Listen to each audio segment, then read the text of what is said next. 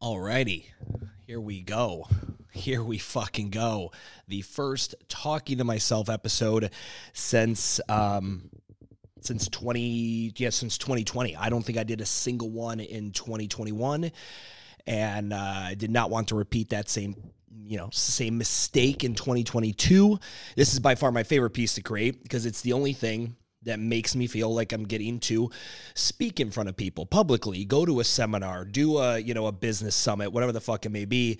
And I know a lot of the world is still, you know, open open to that idea. I'm sure if I knocked on enough doors and I had made enough phone calls, I could find someone to host. It's just still, it's just one of these things. Putting on events is fucking hard enough. Like any of you guys who have ever done like the actual P&Ls of putting on an event and the travel and the equipment and the video and the media and all that shit. Like it's a lot of fucking work. I just, yeah, for right now, unless someone is so, if you're listening to this and you're so fucking gung ho about having a live business summit, business conference, business seminar event, like you're so fucking gung ho about, like shoot me a DM, we can talk. But um, yeah, this this is gonna have to scratch scratch the itch.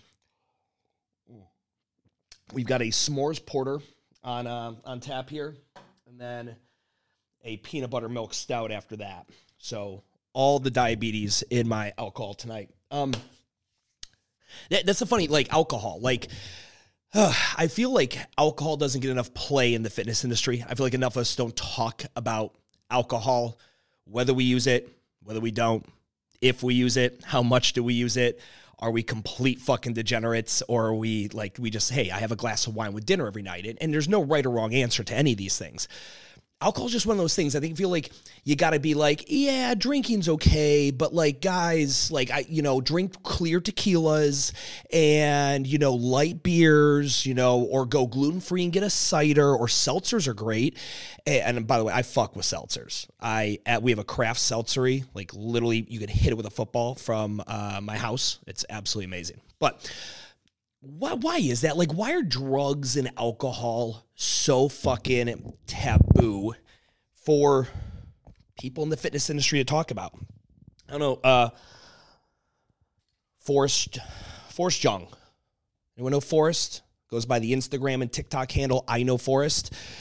That dude came on my podcast. He's a gym owner. He had a uh, he had a he had a you know did really great. You know crushed it, and then had a had an epic fall from grace that a lot that brought him back was actually um, mushroom use. He was microdosing uh, mushrooms, and he was absolutely fucking loving that.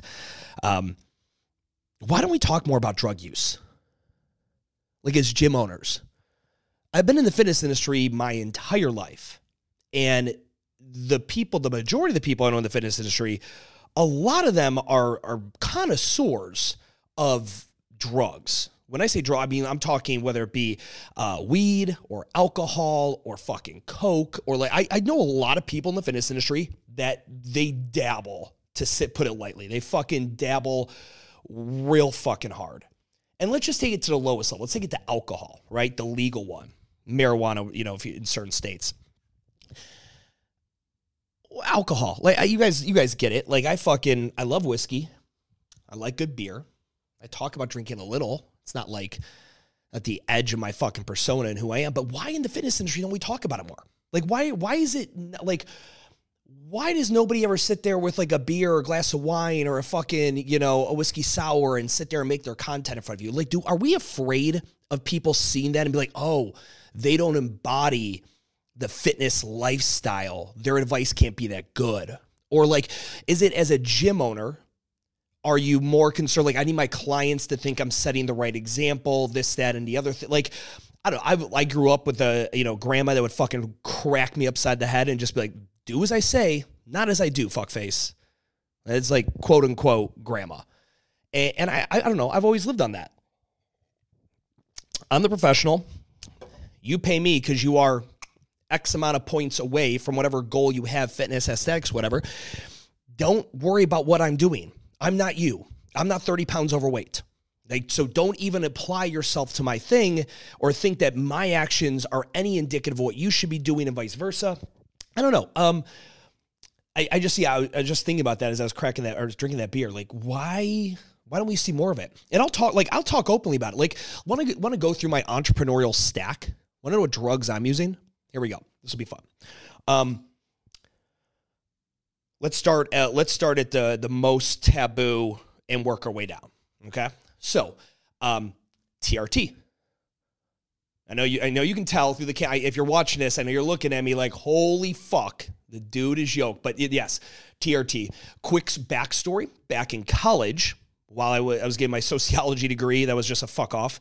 Um, really enjoyed it though. My exercise physiology degree, I literally could have probably gotten a minor in anabolic chemistry. Really into it for a, a certain period of time. Got into uh, steroids, and uh, I even got to a point where I was selling them, and I was using them for about almost two years, and I got up to like 215 pounds. Uh, if you if someone reminds me on Instagram, I'll post some pictures of me at 215 pounds. I'm like a buck 95 right now, 5'10, 5'11 when I want to lie. But that's, I mean, that's that 215 fucking pounds. And it wasn't like shredded. I wasn't like, I was just like big. I was like, uh, I went to a middle of nowhere fucking school. I was intramural flag football defensive line big. Like I would, I fuck shit up on intramural flag football. Like that was my, that was my sport, right? when I wasn't doing CrossFit at the time um, or beer pong. Um, but yeah, no, I did them back then in college. I was really intrigued in them. Then the Beijing Olympics came, and all the raws from China got really hard to get. So you had to get all this, you know, bunk shit out of Mexico. It, it became really tough to be in the scene at that moment. Um, and I'd actually found CrossFit then, and this, you know, 145 pound kid fucking wiped the floor with me in a workout. And I was like, all right, well, that's that. Uh, no more gear for me. Um, I'm tired of fucking, you know, having my college girlfriend have to stick me in the ass. So, uh, anyway, long story short, did steroids in college at a time when you probably shouldn't be doing steroids in college. And when I mean probably, I mean most definitely not. That's like pouring gasoline on an already burning fire. So that really it, it took my endocrine system for a little a, a, little loop, and I was told I did it under the the guise of a doctor. I had a doctor at the time, and while he didn't agree, he made sure I was safe. We did blood work every month. Um, and he said, listen, bro, you're asking, like, by the time you're, you know, late 30s, 40s, you might feel the long term effects of this. And uh, he wasn't wrong. So I don't know, right around, I don't know, I'm 36 now, just turned 36. It was my birthday. Yes, thank you. Happy birthday. Um, right around 30, like four, I remember just low sex drive, less energy. Fuck it, just uh, just didn't have that same gusto in workouts or things like that. It just it was like it was a little thing, right? And then like 35, it got worse, like significantly worse last year. And so went to the doctor, got tested. He, I tested uh, on the below average level for test for someone with my, you know, with my stats and age and all that. So yeah, put me on TRT and uh, everything's up to where it needs to be. It's a, a good clinic, you know, again, doctor, all that good shit. Um, and I feel fucking great. Like fucking, I feel super great.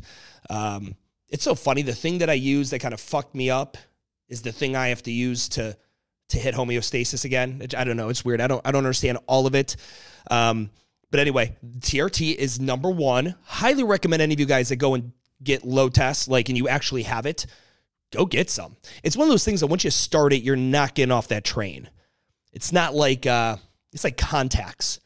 Like once you start using contacts, you're always using them or using some kind of eye correction, right? TRT is very similar. Make sure you do it with a doctor though. Do it legit.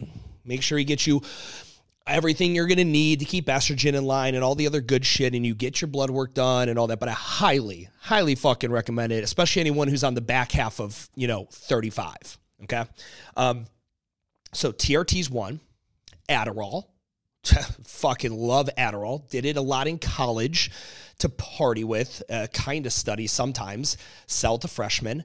Um, did it a decent amount in high school for sat time and that was, was really hard to get. Like you really had to prove you had ADHD when I was in you know 2002, three, four in high school, and now you literally can just go into your doctor and say I want Adderall. He's like, all right, well here you go. You busy? I'm like, yeah, I'm busy. He's like, all right, here you go. So anyway, uh, Adderall is drug number two. I'd like that. Do about 10 milligrams once a day, generally around like 1 p.m. or so, because at that point I've been going since like five or earlier.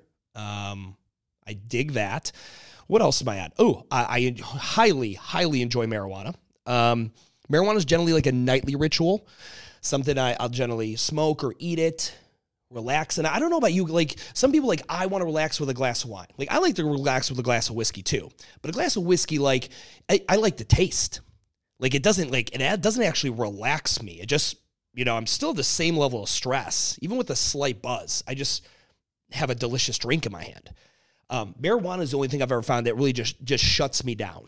I don't know about how many other business owners are like this, but at night I'd go to bed and fuck me if I just lie in bed and my body's like, you're exhausted. You got up at four, you worked out for an hour, you've gone all day, and it's it's sleep sleep time, buddy. Let's hey brain, let's go to bed. Let's let's close this up. And my brain's like, mm, eat a dick, body. You know what? Instead, let's stress over all the things that need to get done in the next month. Let's stress over things we just did, and if we didn't do them well enough, you know, is that video uploading right now or did it crash? Like my brain just is like, fuck you. That's not happening. We're gonna stay wakey wake.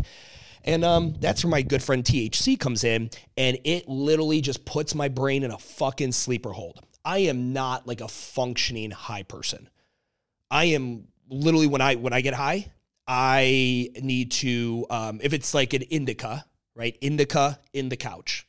Sativa, the one you take when you're going to go out and go drink and have a good time, right? A little more pep in your step with sativa. Indica's the the strain that's going to, you know, mellow you out a little bit more. You're going to want to just sit there and be a couch creature for a minute and watch some Netflix.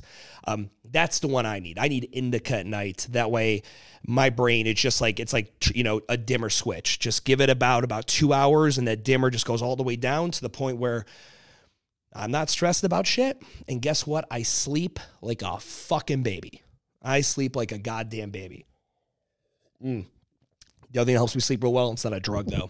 You can buy it legally. Um, get yourself an eight sleep mattress. Holy shit. And the app, and I can make it fucking freezing cold because I love my side of the bed cold.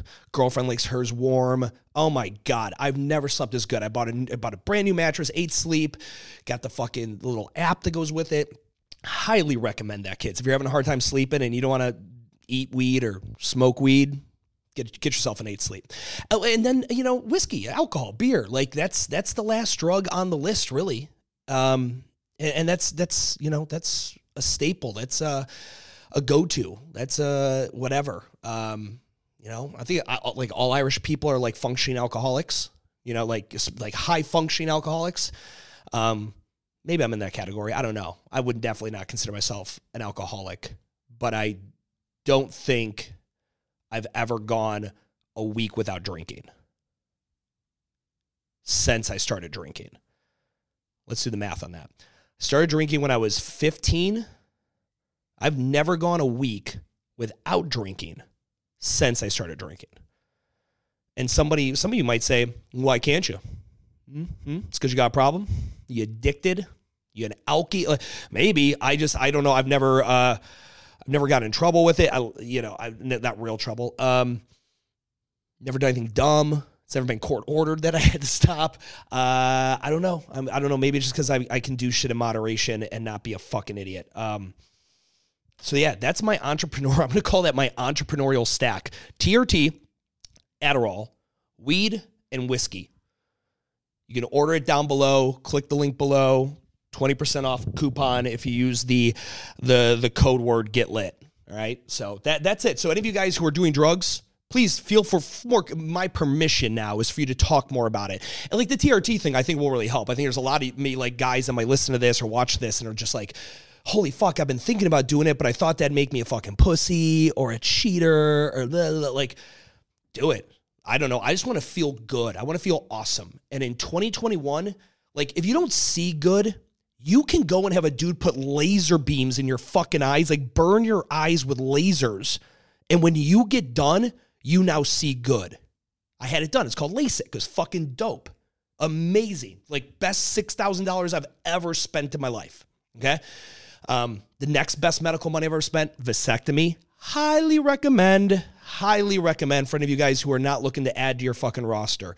Get you a vasectomy. Um, but yeah, I don't know. Like, why would you not take shit that's readily available and safe and like is under the guise of a doctor and all that shit? like because you're afraid of some taboo because you're a fitness guy and oh no i should look this way natural through hard work like yeah i don't know dude you're everyone around 40 or so is probably going to be on some level of trt especially been working out pretty decently since your teenage years um, the body uh, it, you know it, it gets some miles on it so anyway those are the drugs uh, and i think we should talk more about drugs i, I really do but let's um, moving on from drugs Dave Castro got fired. That's fun. Um, Dave Castro, for those of you guys who are not in the CrossFit world, he is a 17 year employee, and you call him even like an executive over at CrossFit HQ. 17 years. That's the kind of tenure like your grandfather talks about. Like, I worked at Xerox for 28 years. Like, nobody, fucking nobody works at a company for 17 years. Like most even owners of companies don't even own their companies for 17 years. They exit way earlier. Eh, so that's really impressive. I think he got started around 2005. 2022 minus 2000. Yeah, so 17 years. If my mathematics is doing well. Um, and he got fired. And I, I saw, I mean, I don't know about you guys. I don't follow the CrossFit HQ ecosystem real, real close. But I mean, when Glassman got fired in 2020 for the Floyd 19 tweet and some of the other silly shit, he, I mean, I, I figured they were just going to wipe out all the old guard. Like everybody connected to him, just go. We need new blood in. But I get it. It was close to the games. Castro had so much in the works. Like I'd keep him on board. Now the games are over. Um, they're about to wrap up their inaugural or whatever open season, um, which is like the the first round of the games and and and I don't know, they clipped him. They're, they're going to have like the guy who was underneath him step up or something. But anyway, so this happened. I had no idea. Had a CrossFit affiliate owner who brought it to my attention and asked my opinion on it. And uh, my opinion was, oh, I didn't know. Cool. Thanks for informing me. And uh, proceed as normal. There's nothing to see here. Like an employee at the corporate headquarters of the company that you have a license with got fired, how does that impact you at all? Like, when was the last time Dave Castro sent you an email or was involved in your business? And I can tell you, I, I I've met Dave. Like Dave came to my gym when I was a CrossFit affiliate owner. He walked in the door uh, in like 2000 and I don't know 13 or 14. Yeah, I think it was 13 maybe or 14. And I was in the back office. Coaches were coaching classes. The gym was packed. We were having a good night. I was thinking I was just after getting some emails done. And I get someone go, Hey, Stu, you need to come to the front. Like, uh, no, fuck face. That's your job. I'm busy. Like, no, Stu, seriously, someone's here. You need to get, I'm like, all right, fuck, cops are here or something and it was Dave Castro, and he was just in Charlotte. I guess they were hosted. There's like a level one being hosted or whatever. And I walked him around the facility. He's like, "This place is huge. It's great. Why don't we host certs here?" I'm like, "I don't know, Dave. I've fucking been applying for those things forever. Back in the day, hosting a CrossFit cert was a really good deal. You'd make two grand for a weekend." Um, and really, my gym, we hosted two to three classes on Saturday, and that was it. So I just moved them to a park on those days, get paid two thousand dollars, and I mean, we were hosting them almost every three weeks. It was great. Uh, but anyway, Dave came in, saw my setup, and literally gives me his email. He goes, You email me on Monday, and we'll start doing certs here.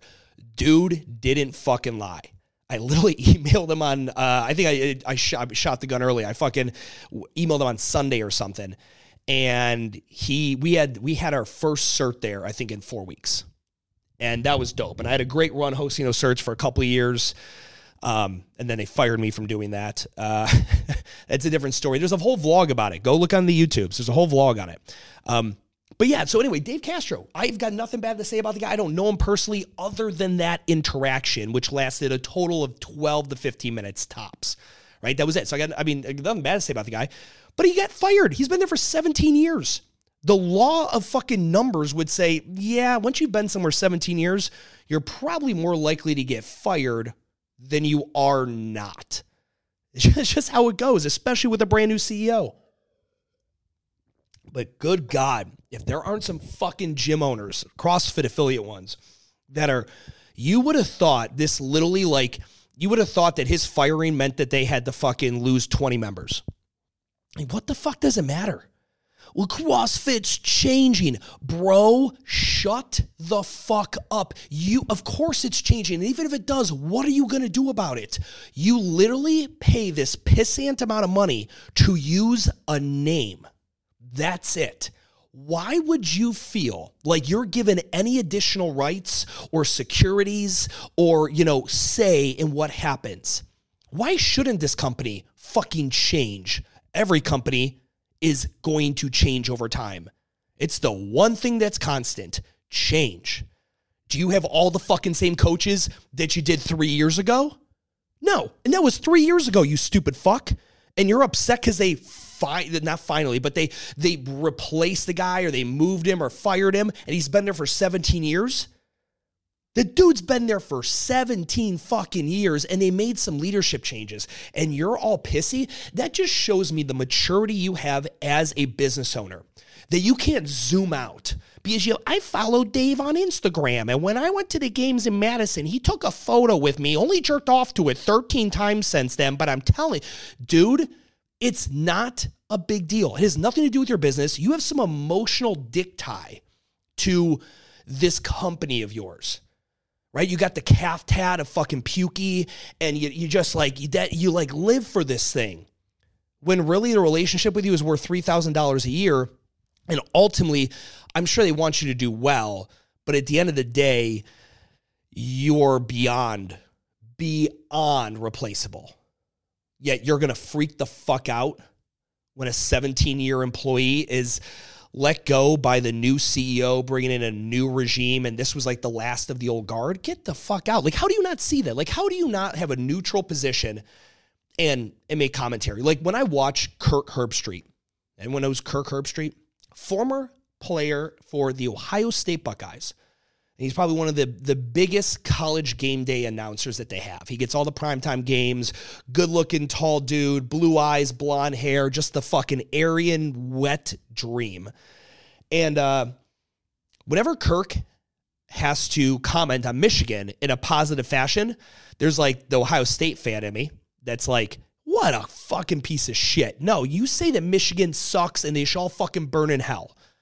But then I'm like, no, he's he's a professional. He's he's neutral, right? He's just calling the game neutral. Sure, he's got favorites and sure he has preferences, but he's a fucking professional, so he's gonna call it like that. And then you got these business owners. Did you guys call yourself professionals? Like, oh, I'm an entrepreneur. I can't spell it, but I'm one of them and it sounds important. And I'm a business owner and I'm going to use that as a fucking title to make, put myself up on this pedestal amongst my friends and family. But I can't even think like an actual business owner. I'm thinking like a pissed off, angry ex girlfriend, right? Like, you cut Susie from the team. I'm never going to practice again. Like, I, I just like, I don't know, dude. I, uh, when I see people get upset by news like that, my first zoomed out reaction is all right, they're having an emotional thing. That's fine. They really like Dave, or Dave been around forever. Maybe they've met him a bunch of times. They have some memories with him or something. They've been to the game. I don't know. So let him have a reaction. Like just, you know, throw a tantrum for a second and then get back to work. But holy shit. I mean, it, the news story hasn't even been 24 hours, but my emails and DMs of the concern, like people who are overly concerned about this thing, it just blows me away. It absolutely gives me, it's the thing that doesn't restore my faith in the future of the microgym owner. Because good God, like, I don't know about you. Um, if I had some bold predictions for 2022 through 2025, there's a lot of changes coming to the CrossFit affiliate owner. I don't want to go into all of them. Um, I, I think there's going to be a good amount. And I don't think they're all bad. I don't think a lot of you guys will like them. Um, but I, I have some predictions and I will I'll publish them at some point. It just there's a there's a fine line in dance I got to walk on that. But um, I do. I think there's gonna be a lot of changes. And if if you think one guy getting fired, no matter how iconic he was to you, um, I, uh, I I think you're you're in for a rude awakening if that's really gonna fuck up your week. All right. Um, moving on from there, if you guys see this, this is, I got a little note card. It's got all my little notes I put on here. Like the first one I just put drugs. Second one, Castro. Uh, the third one, all right. That uh that entire thing I just ranted on about the Castro thing. I think it boils down to a, a bigger issue. And that bigger issue is 100% the desire for losers to blame other people but themselves for their current unfortunate situation. Let me repeat that again. Losers, fucking losers, like to blame other people for their bullshit. There's always a finger to point and it's never a thumb. And I think that there's a handful of these owners that are upset that are going to try to tie this movement or anything else that CrossFit HQ does to the reason they're not as successful. They're going to blame it to whatever. It's like, let's take it out of CrossFit. I, I don't want people to think I'm just bashing on CrossFit here. I, uh, I'm working with a franchisee who is 100% dissatisfied with their support from the franchisor, the corporate company. And uh, we actually opened up their entire franchise manual and then even the, the documents they got right as they were signing. And it showed pretty much, it shows all the promises of the franchisor. Here's what we are going to promise you so you're successful. Went down the entire list with this guy. I'm like, which one of these have they not come through with? None of them. Okay, then what's the problem? Well, I'm having this kind of problem and they can't help me fix it. Like, is that problem, is it really common amongst all the other franchisees? Is that a problem they're all having? Well, I, I don't, uh, maybe one or two of them. Okay, like one or two out of 400. Okay. So tell me this, buddy. Riddle me this. is this really a problem with your, with the franchise or the parent company, or is this a you problem? And again, this is just a guy who, uh, you know, just wants to blame someone else for their inability to execute on the fucking job. That's what they're doing. And we see that all the time.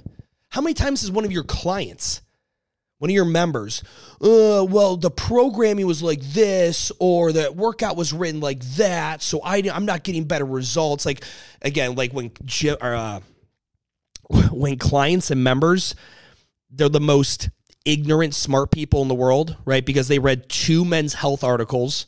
Um, they they follow fucking uh, some chick in Iceland on Instagram, and they've been paying nine ninety nine a month for CompTrain. They want to tell you how to go ahead and and what kind of programming to run. Um, you who's been doing this for over ten years and can actually spell abduction right? Like, I just, it blows me away when people are always looking to fucking blame someone else for their fucking, eh, their inability to, to fucking deliver, to convert, to achieve. It's always someone else's fault. I'm the quickest person. I've, I've started practicing this probably right around the time I graduated college. I was always the quickest person. If there's something that goes wrong in my scene, in my life, it's my fault first, because that's the easiest. Blame me and now I don't get in any fights with anybody. I don't get in any arguments. And then I really sit down and do this introspective. Okay, okay, is that really me? Is that really my fucking fault? And I I like look for reasons why it's mine. And if I can't find any, like I'm like, all right, you you kind of threw yourself on the grenade there because you think that's some good moral ethic code or whatever the fuck reason that my brain makes me do that. And no, that that one wasn't you. That was definitely fucking Carl. All right, Carl's a cunt. He fucked up. This is his fault. Now go talk to him about it. But I mean, explore, like, look at yourself first. Jesus. You guys have got to, you know, do the mirror thing, right? Look in the mirror before going and blaming other people. There's very few issues in owning a micro gym that are going to relate to your customers being the source of the problem or your employees. And I know a lot of you guys like, no, uh uh-uh. uh I had an employee and he butt fucked 10 of my members. Um, and they were all married. And then he fucking did donuts in the parking lot while dangling a baby out the window, screaming hi ho silver while playing back in black really loud. Like, yeah, okay, sure. Maybe in that instance. And what just happened to this fucking camera? Hold on, guys. Bingo, we're back. Might lose that camera again. Um, this is what happens when you're dangerous enough that you don't need a videographer, right? And you can run this all this yourself. You have to run all this yourself. Um, but yeah, no, okay, maybe, okay, maybe, maybe, maybe that employee was the fucking problem. Maybe that fucking, you know, st- uh, pain member was the problem. Rarely, though. Like, it's going to be a pretty unique scenario. Generally, always comes back to you. You hired that motherfucker. You allowed that member to stay. Every time I hear a fucking uh, gym owner like, oh, this person toxic, they did this and they, they started this clique and they got people angry about the decision I made. Bro, this happened before you eyes. You watched it slowly evolve over fucking years and you didn't do anything because you're a little bitch. You saw the problem happen. You're like, well, I really want her $165 a month. Shucks. I'm just going to let her go ahead and keep talking shit on my programming. Dude, the fuck? You allowed that toxicness to develop. If it's an employee who, you know, was great in the first three months of their, you know, being hired during that hot, you know, honeymoon phase, but then they went ahead and like started kind of going a little rogue, started talking bad about some of the decisions you're making, not coming to meetings, just punching in and punching out, not really being a part of the culture and the community. And you're like, yeah, but I don't want to fire them because I don't want to coach the 5 a.m. class Monday through Thursday. Then fucking fucking sleep in the bed you made, motherfucker. You made the goddamn decision to not make a move on an employee you knew was not looking out for the best interest of the company. That's your fucking fault, not the employees. Again, just like any owner that goes fingers first instead of thumbs, I'm just like, mm, the bitch assness. Like, good thing it's not contagious. At least I don't believe it is, or I would be fucking infected right now just talking to you. It just, you've got to knock that shit off. Always take responsibility, and then you can reverse engineer it to the point at which you recognize the flaw in the other human and could have made a move. Because you know what that does? That gives you a precedent. Yeah, you know what? The more I think about this, it was our third staff meetings after I hired her. And she said she wasn't going to come because it was her boyfriend's birthday brunch. I told her it was really important. We were going over all the new numbers for the year. We were talking this, that, whatever. And she goes, Yeah, but I should have known then that that was not going to work out. Next time that happens, I'll know better. See what happens when you point a finger, right? You don't learn anything well, they did that. It was out of my control. How could I have ever stopped it? They did it. Meanies. No, fuckface. Point that thumb. You point that thumb, and you're able to then go ahead and say, all right, when did I, when could I have stopped this? And you'll think back, and like, yeah, at that moment, that's what it was. Now you just fucking install that in your brain. You write that shit down, put it in your diary. And next time that pops up, guess what? You're going to be a better owner because of it. Guys, that's the difference, man. Point those fucking thumbs, not fingers. Um, real quick, let's let's swap beers here, real quick. That was delicious.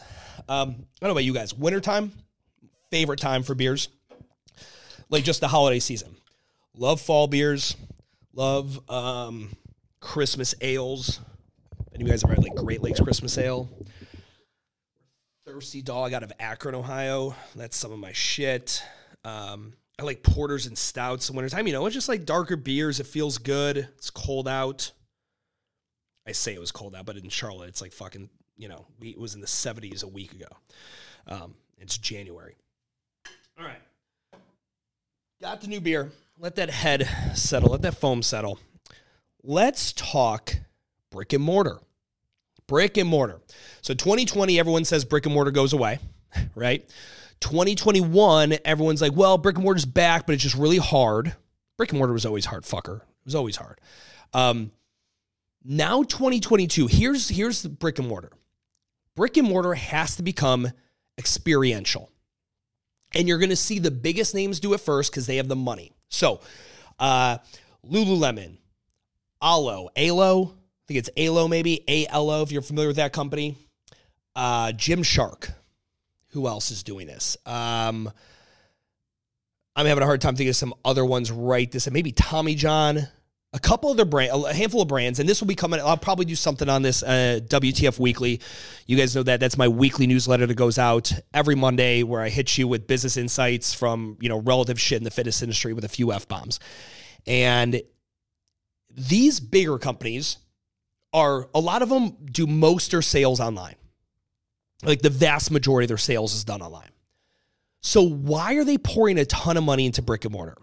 Because here's what happens. I want you to walk in again. If everyone could just take a second and pretend you are a you know you are someone who studies industry and business and and you like to look at trends let's think of the trend early on it was this thing where when boutique fitness hit micro gyms kind of hit we're talking curves we're talking the rise of globo gyms we're talking the rise of crossfit and other boutique brands people were running deep into these facilities retail flex space, industrial warehouse, wherever these places where they're going into, they're doing the thing and they're leaving. Okay? That's for the gyms. Think of retail. There was a period of time where retail was really big. Think department stores. And then Macy's and Belk and Dillard's and Nordstrom's, um, they all started getting their dick kicked in by D2C, direct to consumer brands, right? All those shops and stores you buy online, like 10,000. 10,000 is a men's athleisure like athletics athleisure brand. I uh I've spent since they found me on Instagram, I spent an ungodly amount of money in 2020 or sorry, 2021 on 10,000. Like I literally have packages delivered here from 10,000 almost every week. Girlfriend fucking just teases the shit out of me on it. But direct to consumer brand, found me on Instagram, targeted me, retargeted me thousands of times over, finally bought one, loved it, and now I buy it all. That's how that works. So big box stores are now fearful of these online guys. And now you have online those online guys with no overhead and all the sales. Like 10,000 is going to open up retail stores. Rhone is going to open up retail stores. Lululemon and Athleta are going to open up more exper- experiential. Is it experiential? Or was it? Yeah, experiential. I think that's the word. experiential, uh, creating more of an experience in these retail stores. And that's where that's going. And I'm going to tie this back to, to your micro gym in a second. These retail stores realize that they're goners, they're fucked if all there is a place to walk in, buy the clothes, try them on, and walk out. They're going like they're going to lose to all the Instagram stores, all the D2C, direct to consumer brands are going to slowly just take the market share. And then all these companies are going to go out of business. Like so many already have. Like Dillard's is in tough shape. Macy's, I mean, Sears ate shit. Like all those big department stores that, I mean, I'm an elder millennial, 1985. I mean, I remember going to my, like with my mom to fucking Sears to buy a washer and dryer. And then we went there and got my, you know, went to Dillard's to get my shoes and all this other shit. Um, that's not the case anymore. So now brick and mortar stores realize, okay, obviously people are always going to go brick and mortar, just like the fitness industry. That's never going to go away. But the experience is going to have to be ramped up. It cannot be just a pop in and pop out. Now, hold on a second. Mm. I like this so much better than the s'mores. This is a uh, it's a left hand brewing company, peanut butter milk stout. Absolutely love it. So retail locations are going to have to become more experiential. You're going to have to have an experience here. Uh, Alo, Alo, whatever the fuck that brand is, A L O, is opening up stores in New York City that have podcast recording studios, yoga studios, meeting rooms, co working, coffee like hangouts, bars, all that. Lululemon has got a few of those as well in the works. Um, Gymshark is doing one. And if you're not familiar with Gymshark, the UK brand, I mean, there's no reason in the world for them to open a brick and mortar. Oh, wait, there is. Because they believe in community. All these stores, what that does is it creates community. All these retail apparel and product locations, it's about community. Okay. Which is what you guys do all really well. You create community. However, you're creating the community in the vacuum of the service. They're going to create community in the adjacent opportunities that exist within the lifestyle of their customer. So, right again, if you're a Lululemon customer, you're into fitness, well being. That's why they're going to have juice bars in there. They're going to have meditation rooms. They're going to have open spaces for you to just study or take a meeting. They're going to have yoga studios that are used weekly.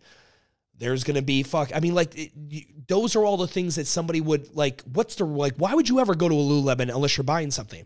Well, the world's going to change when you also go to Lululemon for a meeting. Yes, people will at some point go to Lululemon to have a fucking meeting. Where do you go now for meetings publicly? Coffee shop. If you're meeting me, it's the bar. Nah, sometimes, eh, no, it's probably the bar. Um, but fuck, you're we're literally like, where where else would you go? Why then? Why wouldn't companies that have rabid fucking fan bases create meeting places, places where people convene, places where people could spend time? And you're like, who's gonna drive to the fucking mall, park, walk through a mall, and go there? That's why that's not where those stores are if all those store all those like examples I gave, they're in metropolitan tier one cities, standalone spaces where you go in and it's gonna be all about the experience. Now, I told you I was gonna take this over to the micro gym. Um, there are brands that only focus on the experience within the studio. And they they mainly do that, obviously. It's an operational capacity thing. That way they don't have to rent huge fucking locations. Metabolic, Alchemy, Orange Theory, F45, Shred 415. Who else? Who else got throw in here? Barry's Boot Camp, Row House, um, Pure Barre, Club Pilates, Cycle Bar, all these companies. None of them are going to go that route. They're just not big enough brands yet. They're not. Now, when they get big enough to where somebody wants to have an experience, I think we may see that change. I think we might. All right. Now, again, we're talking services versus products. So when I was talking about Gymshark and Lululemon and Alo and all that, that's fucking, those are products. That's apparel. Okay. Merch. We're talking services. So will services go the way of experiential locations? They will. You're seeing Lifetime Fitness already do that. You're seeing places like John Reed's Fitness do that. You're seeing some of the Gold's gyms have been bought up by that UK company. I think it's German completely gut the locations and half of the location is fitness the other half is corporate business meeting experience bar we workish kind of shit now what does that mean for your micro gym I, I here's what I think. Your brand's not big enough to the point where you need a fucking experiential location, but but there are very few micro gym owners who would say this, and I'm fucking one of them. I created an experiential location. Those of you guys who aren't familiar with my previous work, when I created Urban Movement, I created a place where people could work out and get work done. It was my unique, it was my niche. I had a coffee shop. We had the spin studio if you're into that. We had urban movement in the back if you were into that. But it was the very first brick and mortar micro gym I had ever been in that had a full fledged coffee shop. I don't mean just like a fucking pump pot, full fledged food, anything, sit down, lounge, the whole deal. People took meetings there. And I will tell you this I know I'm retired now, and uh, but I can tell you this. When you have a coffee shop or any kind of experiential thing that is open from fucking 7 a.m. to the time you close, you get a lot more leads than the other guy in town. Fucking promise you you get more leads, you have more, your front desk has more conversations with people, your brand gets recognized. It is absolutely incredible. I have a gym I'm working with right now over in the UK. Very excited for them.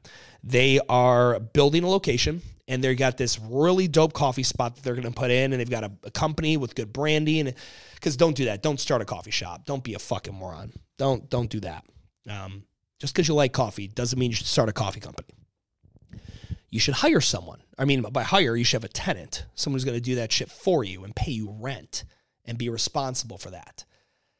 But I truly believe experiential micro gyms will come into the fold. I don't know if that completely looks like a coffee shop meeting kind of third place kind of thing or if micro gyms start partnering with already experiential experiential companies. I have a client here in Charlotte, North Carolina called Hygge. Hygge is a local co-working company. The owner, Garrett Tinchy, did an amazing job. He was quick to it. He popped up three locations before WeWork ever got here, I think. And um, local guy, beloved by the local community. He does he does all the right moves local. And he put in uh, there's a CrossFit gym next to, literally in the same building as one of his locations. They went out of business, and he took it over and put in a fitness location. and uh, hired some good talent and now they have for all the the co-working members they all now have a gym membership they can go to and utilize and do group classes and it's it's a great hit workout I, so i see that opportunity as well. Established experiential locations who want to have a fitness element. And why wouldn't they? Like if you can make the real estate part of it work if you can make the building work because that's the hardest part okay? Then why not like again think of a gym. If, if you're not a if you're not a gym owner you're a, a local co-working or coffee company or a bar or a fucking whatever why would you want a gym why would you want anything attached to you a part of you well gyms are good for on the low end six on the high end 12 full classes a day full classes let's say on average 20 some people a class 6 to 12 times 20. That's additional foot traffic for your thing, whether it's that coffee shop or the craft cocktail bar or the fucking art gallery or the fucking co working space. Yeah, I see a lot of collaboration opportunities, and I have these conversations especially once I announced retirement. Like, oh, whoa, whoa, whoa, whoa, whoa, man, I was totally about to hit you up about putting an urban movement next to my, you know, it's a it's a really good cafe in the morning and it's a craft cocktail spot at night. I listen, someone else will take it. There's someone else that you could partner with. And I'm telling you, there those conversations are available in your cities. They are in tier two and tier one cities. They're totally available. Tier three cities, you're going to need to find someone with a very, a very good imagination guys, those are available. And I do. I believe brick and mortar will become more experiential. I believe gyms are going to look to sign le- retail locations in areas that are experiential. So, okay, Metabolic, for example. Metabolic is not looking to put a coffee shop at any of their locations, and I don't fucking blame them.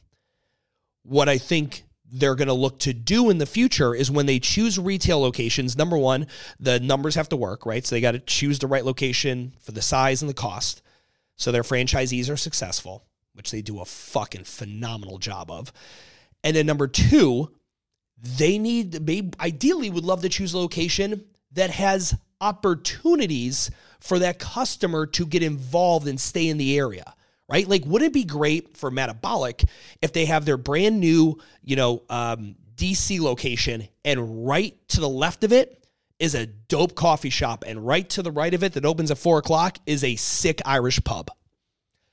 They're experiential now without ever having to pay the money to be a part of those bigger things or bring in those tenants. Right? Because these experiences, you're not looking to capitalize. Like, oh, I'm going to make all the money on the coffee and the. No, no, no. Don't stay in the business of fitness. Stay in the business of micro gym. But if you have the opportunity because your building's bigger than you need, or because there's an opportunity with your neighbor next door in the retail location to create some better experience, I think those are the micro gyms that win in like a 10 year window, a five to 10 year window. I think we're gonna see it. It's always tip of the spear. Those top brands, Lululemon, fucking Gymshark, all of them. They're gonna take a swing at it. They're gonna do it right. They're gonna do it wrong. They're gonna spend millions, and it will always fucking trickle down.